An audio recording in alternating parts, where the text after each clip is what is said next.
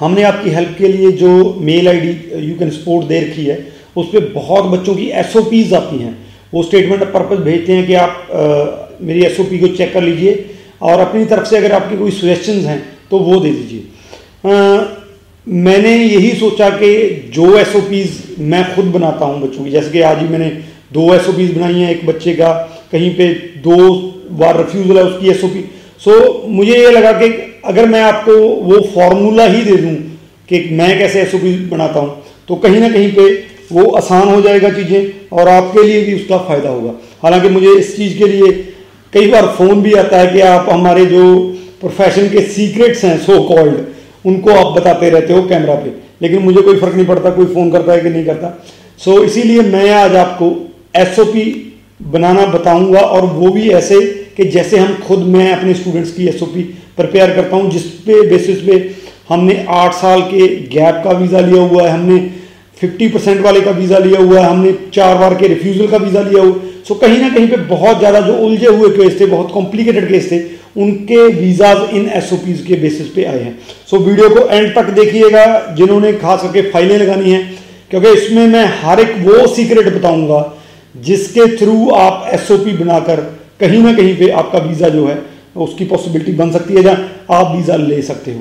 आ, लेकिन उससे पहले हमारा यूट्यूब चैनल ज़रूर सब्सक्राइब कर लीजिए क्योंकि इस पर इस तरह की जो सीक्रेट हैं हमारे प्रोफेशन के वो मैं टाइम टू टाइम बताता रहता हूँ और ऐसी वीडियोज़ बनाता रहता हूँ जिससे आपको फ़ायदा हो आपकी नॉलेज में कहीं ना कहीं पर उसको आप यूज़ करके आगे अपना जो है डिसीज़न ले सकते हैं जहाँ अपना वीज़ा ले सकते हैं। सो so, स्टार्ट करते हैं एसओपी से। सबसे पहली बात तो एसओपी जो है स्टेटमेंट ऑफ़ पर्पज है लेटर ऑफ़ एक्सप्लेनेशन जिसको हम बोलते हैं वो डिपेंड करता है कई चीज़ों पे आपके प्रोफ़ाइल पे आपकी पर्सनैलिटी पे आपके कोर्स पे आप क्या करना चाहते हैं आपकी इंटेंशन क्या हैं। So there are lot of factors जिन पे ये चीज़ें ये चीज़ डिपेंड करती है। सो so, अगर मैं कहूँ कि बहुत सी ऐसी कंपनीज़ हैं जो आपको एक एस दे देती हैं उसके सैंपल दे देती हैं कि आप इसको एडिट कर लीजिए। I don't think that's that's a good idea क्योंकि हर एक बच्चे का अपना अपना सिस्टम है, अपना अपना जो उनका रीज़न है कनाडा जाने का, जहाँ उस कॉलेज या कोर्स में पढ़ने का प्लस उनकी, उसके बाद की जो प्लानिंग्स हैं, क्या करना चाहते हैं। सो कहीं ना कहीं पे आप अगर उसकी कॉपी करते हो तो कहीं ना कहीं पे आपको नुकसान हो सकता है। सो ये आप चलते हैं कि आप एसओपी खुद खुद कैसे तैयार कर सकते हो। सो सबसे पहले जो एसओपी आपने बनानी है उसमें एक तो आपने लेंथ का ध्यान रखना है। सब, सबसे पहले ये बात आपको बताना चाहूँगा। बहुत से बच्चे, एक दो बच्चों ने मुझे पाकिस्तान से भी ये जो मेल पे की हैं, उनमें से एक बच्चे की एसओपी बहुत बढ़िया बनी हुई थी, लेकिन चार या पाँच पेजेस की थी। अगर तो आप ऑस्ट्रेलिया अप्लाई कर रहे हो दैट्स ओके ऑस्ट्रेलिया में चार पेज बनाओ, पाँच पेज बनाओ दैट्स ओके वो चलती है। लेकिन अगर आप कनाडा अप्लाई कर रहे हो तो कनाडा में आपकी पे, आपकी जो पेज लिमिट है that should be not more than two pages अगर आपके राइटिंग में बहुत बढ़िया जो मार्क्स हैं और आपके पास ऐसी चीज़ें हैं जिनको आप कह सकते हैं एसओपी में तो दो पेज अदरवाइज़ अगर आपका फ्रेश केस है, एक पेज अदरवाइज़ एक जन डेढ़ पेज के एसओपी से ज़्यादा नहीं होना चाहिए लेंथ को आपने ध्यान में रखना है। अब मैं वन बाय वन आपको पॉइंट्स बताता हूँ, जिसके चलते आप एक किलर एसओपी रेडी कर सकते हो और आपका वीज़ा आने की पॉसिबिलिटी बढ़ सकती है। सबसे पहले आ जाती है अपनी, आपकी इंट्रोडक्शन बहुत से बच्चों, जब मैं एस वीज़ा की चेक करता हूँ बेसिकली आइडिया इसीलिए आया मैं, उसमें बच्चे क्या करते हैं वो अपना सारा कुछ डालना शुरू कर देते हैं। नेम, अपने जो लोकेशन का नेम हॉबीज पासपोर्ट नंबर हर एक चीज़। आप डाल सकते हो, ठीक है, लेकिन मैं ये सजेस्ट करूँगा, अपना नेम डालिए मैक्सिमम पासपोर्ट नंबर डालिए, और अगर आपके कोई पॉजिटिव ट्रेड है आपकी पर्सनैलिटी के तो दो, वो डाल दीजिए। लेकिन आपकी जो इंट्रोडक्शन है that should not be you know longer than three और फोर लाइन्स तीन या चार लाइनों में आपने अपनी इंट्रोडक्शन को समेटना है। उसके बाद इंट्रोडक्शन के साथ आपने बता देना है कि इस कॉलेज इस कोर्स में जा रहा हूँ। सो इंट्रोडक्शन तीन चार लाइनों से ज़्यादा नहीं होनी चाहिए। उसमें जो बहुत इंपॉर्टेंट चीज़ें हैं आपके, आपकी पर्सनैलिटी की या आपके जो इन्फॉर्मेशन आपने देनी है अपने बारे में, वही होनी चाहिए और कुछ नहीं होना चाहिए। उसके बाद आ जाता है आपका एजुकेशनल बैकग्राउंड एजुकेशनल बैकग्राउंड को रिप्रेजेंट करने के दो मेथड हैं। पहला मेथड है, अगर आपकी जो आपने किया हुआ है ट्वेल्थ किया हुआ है, मान लीजिए तो टेंथ और ट्वेल्थ दोनों को आप बताइए। उसमें अगर मार्क्स अच्छे हैं मार्क्स बताइए ईयर ऑफ़ पासिंग बताइए, वो सारा कुछ ओके है। अगर आपने मास्टर्स का रखी है और मास्टर्स के बाद भी आपका, जब मास्टर्स के बाद आपका एक्सपीरियंस है बैचलर के बाद तो आप जो है टेंथ और ट्वेल्थ को छोड़ सकते हैं। क्योंकि आपकी जिन बच्चों का खास करके ग्रेजुएशन के बाद चार या पाँच साल का एक्सपीरियंस होता है तो उनके टेंथ टेंथ एंड ट्वेल्थ बहुत पहले की होती है वो मायने नहीं रखती है। सो so, आप अपनी रीसेंट स्टडी को वहाँ पे बता सकते हैं कहाँ से की है कितनी परसेंटेज है वो सारी चीज़ें बता सकते हैं। सो so, अगर आपने मास्टर्स और बैचलर की है बैचलर आपका एक्सपीरियंस है उसके बाद तो आप टेंथ और ट्वेल्थ को छोड़ सकते हैं। जो दो तरीके हैं एजुकेशन जो बैकग्राउंड को अपने को जो रिप्रेजेंट कर सकते हैं। और एजुकेशन बैकग्राउंड में भी आपने सिर्फ़ इंपॉर्टेंट चीज़ें डालनी है।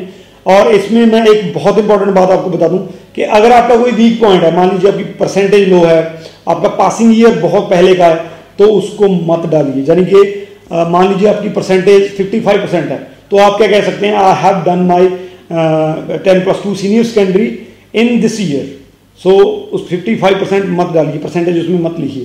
सो so, जो भी आपका वीक पॉइंट है उसको हाईलाइट मत कीजिए। ये ये आपका टिप है। इसके बाद आ जाता है आपका एक्सपीरियंस जिन बच्चों का एक्सपीरियंस है कोई तो इस इस जो बैकग्राउंड के अगर साथ में भी डाल सकते हैं एजुकेशन बैकग्राउंड के इसके आग, आगे वाला पैराग्राफ भी बना सकते हैं। सो आपने अपने एक्सपीरियंस को एलेबोरेट करना है कहाँ से किया आपका कितना एक्सपीरियंस था किसने से कितने लेकर फर्म का नेम क्या था उसमें आपने जो काम किए आपकी जॉब रिस्पॉन्सिबिलिटीज की थी क्या थी सो सारी की सारी जो है चीज़ें वो आप डाल सकते हैं अपने एक्सपीरियंस में। अब जब एक्सपीरियंस आपने लिख लिया तो आपने एक काम करना है एक्सपीरियंस से कैसे आपको मोटिवेशन या इंस्पिरेशन मिली ताकि मैं आगे पढ़ाई करने जाऊँ? मान लीजिए किसी बच्चे का मास्टर्स की है और उसके बाद उसका पाँच साल का एक्सपीरियंस है तो उसकी जो एज है कहीं ना कहीं पे ट्वेंटी नाइन थर्टी के अराउंड बनती है। ट्वेंटी नाइन थर्टी की जो एज होती है वो कहीं ना कहीं पे आपकी स्टडी एज नहीं होती है। सो so, आपको क्या करना है? एक्सपीरियंस जो आपने एलेबोरेट कर दिया उसके बाद आपको बताना होगा कि इस ड्यूरिंग दैट जॉब ऐसा क्या हुआ जिसकी वजह से आपको ये लगा कि अभी मेरी जो पढ़ाई है, वो अधूरी है, अभी मुझे जो स्टडी है अपनी, उसमें कोई ना कोई और स्किल या अपनी नॉलेज आगे लेके आनी है, जिसकी वजह से ये मैं करने जा रहा हूँ। सो एक्सपीरियंस को आपने एक लिंक दे देना है अपनी अगली स्टडी से साथ। इसके बाद आपका आ जाता है कोर्स ये बहुत इंपॉर्टेंट है, बहुत ज़्यादा इंपॉर्टेंट है, ध्यान से सुनिएगा। जो कोर्स है, उसको अपने अच्छी तरह से डिस्क्राइब करना है। इसमें तीन पॉइंट आपको मैं बताता हूँ। फ़र्स्ट उसकी ब्रीफ डिस्क्रिप्शन होगी कि इस कोर्स में क्या क्या आता है। बेसिकली कोर्स है क्या? ब्रीफ डिस्क्रिप्शन सेकंड आपका आ गया उसमें कंपोनेंट कौन कौन से हैं? क्या आप पढ़ोगे? या क्या क्या चीज़ें उसमें इन्वॉल्व होती हैं? तो सारे का सारा उसके मेन जो कंपोनेंट होते हैं वो आगे थर्ड आपका आ गया आ, ये जो कोर्स है वो आपकी प्रीवियस स्टडीज़ या एक्सपीरियंस से रिलेट कैसे करता है? सो so, ये तीन चीज़ें जब आप कोर्स के बारे में लिखते हो तो आपको लिखनी है ये तीन चीज़ें. कोर्स का जो आपकी लेंथ है वो एक पैराग्राफ और मैक्स दो पैराग्राफ अगर आप बहुत अच्छे तरीके से लिखना चाहते हो और थोड़ा एलेबोरेट करना चाहते हो, दो पैराग्राफ में आप लिख सकते हो। लेकिन ये दो तीन चीज़ें ब्रीफ डिस्क्रिप्शन आपका मेन कंपोनेंट्स उसमें जो है, आपकी स्टडी और एक्सपीरियंस से कैसे रिलेट करता है, ये आपने उसमें लिखना है कोर्स में। बहुत इंपॉर्टेंट है ये। उसके बाद आ गया कंट्री और कॉलेज हालाँकि जब हम बात करते हैं कनाडा की कंट्री और कॉलेज में आप ब्रीफ लिख सकते हो, लेकिन ये मैंडेटरी नहीं है। हालाँकि जब हम जो ऑस्ट्रेलिया की करते हैं तो ऑस्ट्रेलिया में हमें दूसरे कंट्री से कंपेयर करना होता है लेकिन कनाडा में ये ज़रूरी नहीं है। मैं इसको ज़रूरी नहीं मानता। हालाँकि आप चार पाँच लाइनों में कॉलेज और कोर्स कॉलेज और कंट्री को आ, कर सकते हैं कि ये वजह थी जिसकी वजह से मैंने कंट्री या कॉलेज चूज़ किया। लेकिन ये ज़्यादा इंपॉर्टेंट नहीं है। कर सकते हैं इंपॉर्टेंट नहीं है। उसके बाद जो इंपॉर्टेंट है वो क्या है? वो है आउटकम्स इसके बाद आपने आउटकम्स जो उस कोर्स के आ, उसका जो आप पहुँचना चाहते हैं उस कोर्स के ज़रिए, उस कोर्स के थ्रू वो आपने बताना है, उसके आउटकम बताने हैं। इसमें भी मैं आपको दो तीन चीज़ें बता के चलूँगा। सबसे पहले, उस कोर्स की जो, उस कोर्स से जुड़ी हुई जो इंडस्ट्री है, वो कितना ग्रो कर रही है। मान लीजिए आपका आईटी का प्रोग्राम है तो आईटी का प्रोग्राम की इंडस्ट्री जो है, वो वर्ल्ड वाइड कितना ग्रो कर रही है। कंट्री इंडिया में, क्योंकि आपने वापस आना है इंडिया में जॉब करनी है, यही दिखाना है। तो यहाँ पे कितना ग्रो कर रही है ये? उसके बाद उसमें जॉब अपॉर्चुनिटीज़ कितनी बढ़ रही हैं?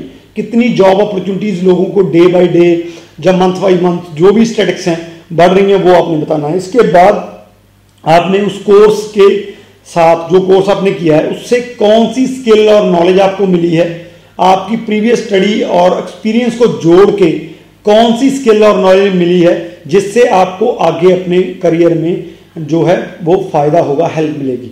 और लास्ट में आपने इस चीज़ में आउटकम में ये बताना है कि इस कोर्स को करके ये जो जॉब्स हैं, मैं कर सकता हूँ, ये ये कंपनीज़ हैं जिनमें मैं जॉब्स कर सकता हूँ। सो ये सारी चीज़ें आपने डिस्क्राइब करनी है आउटकम्स में।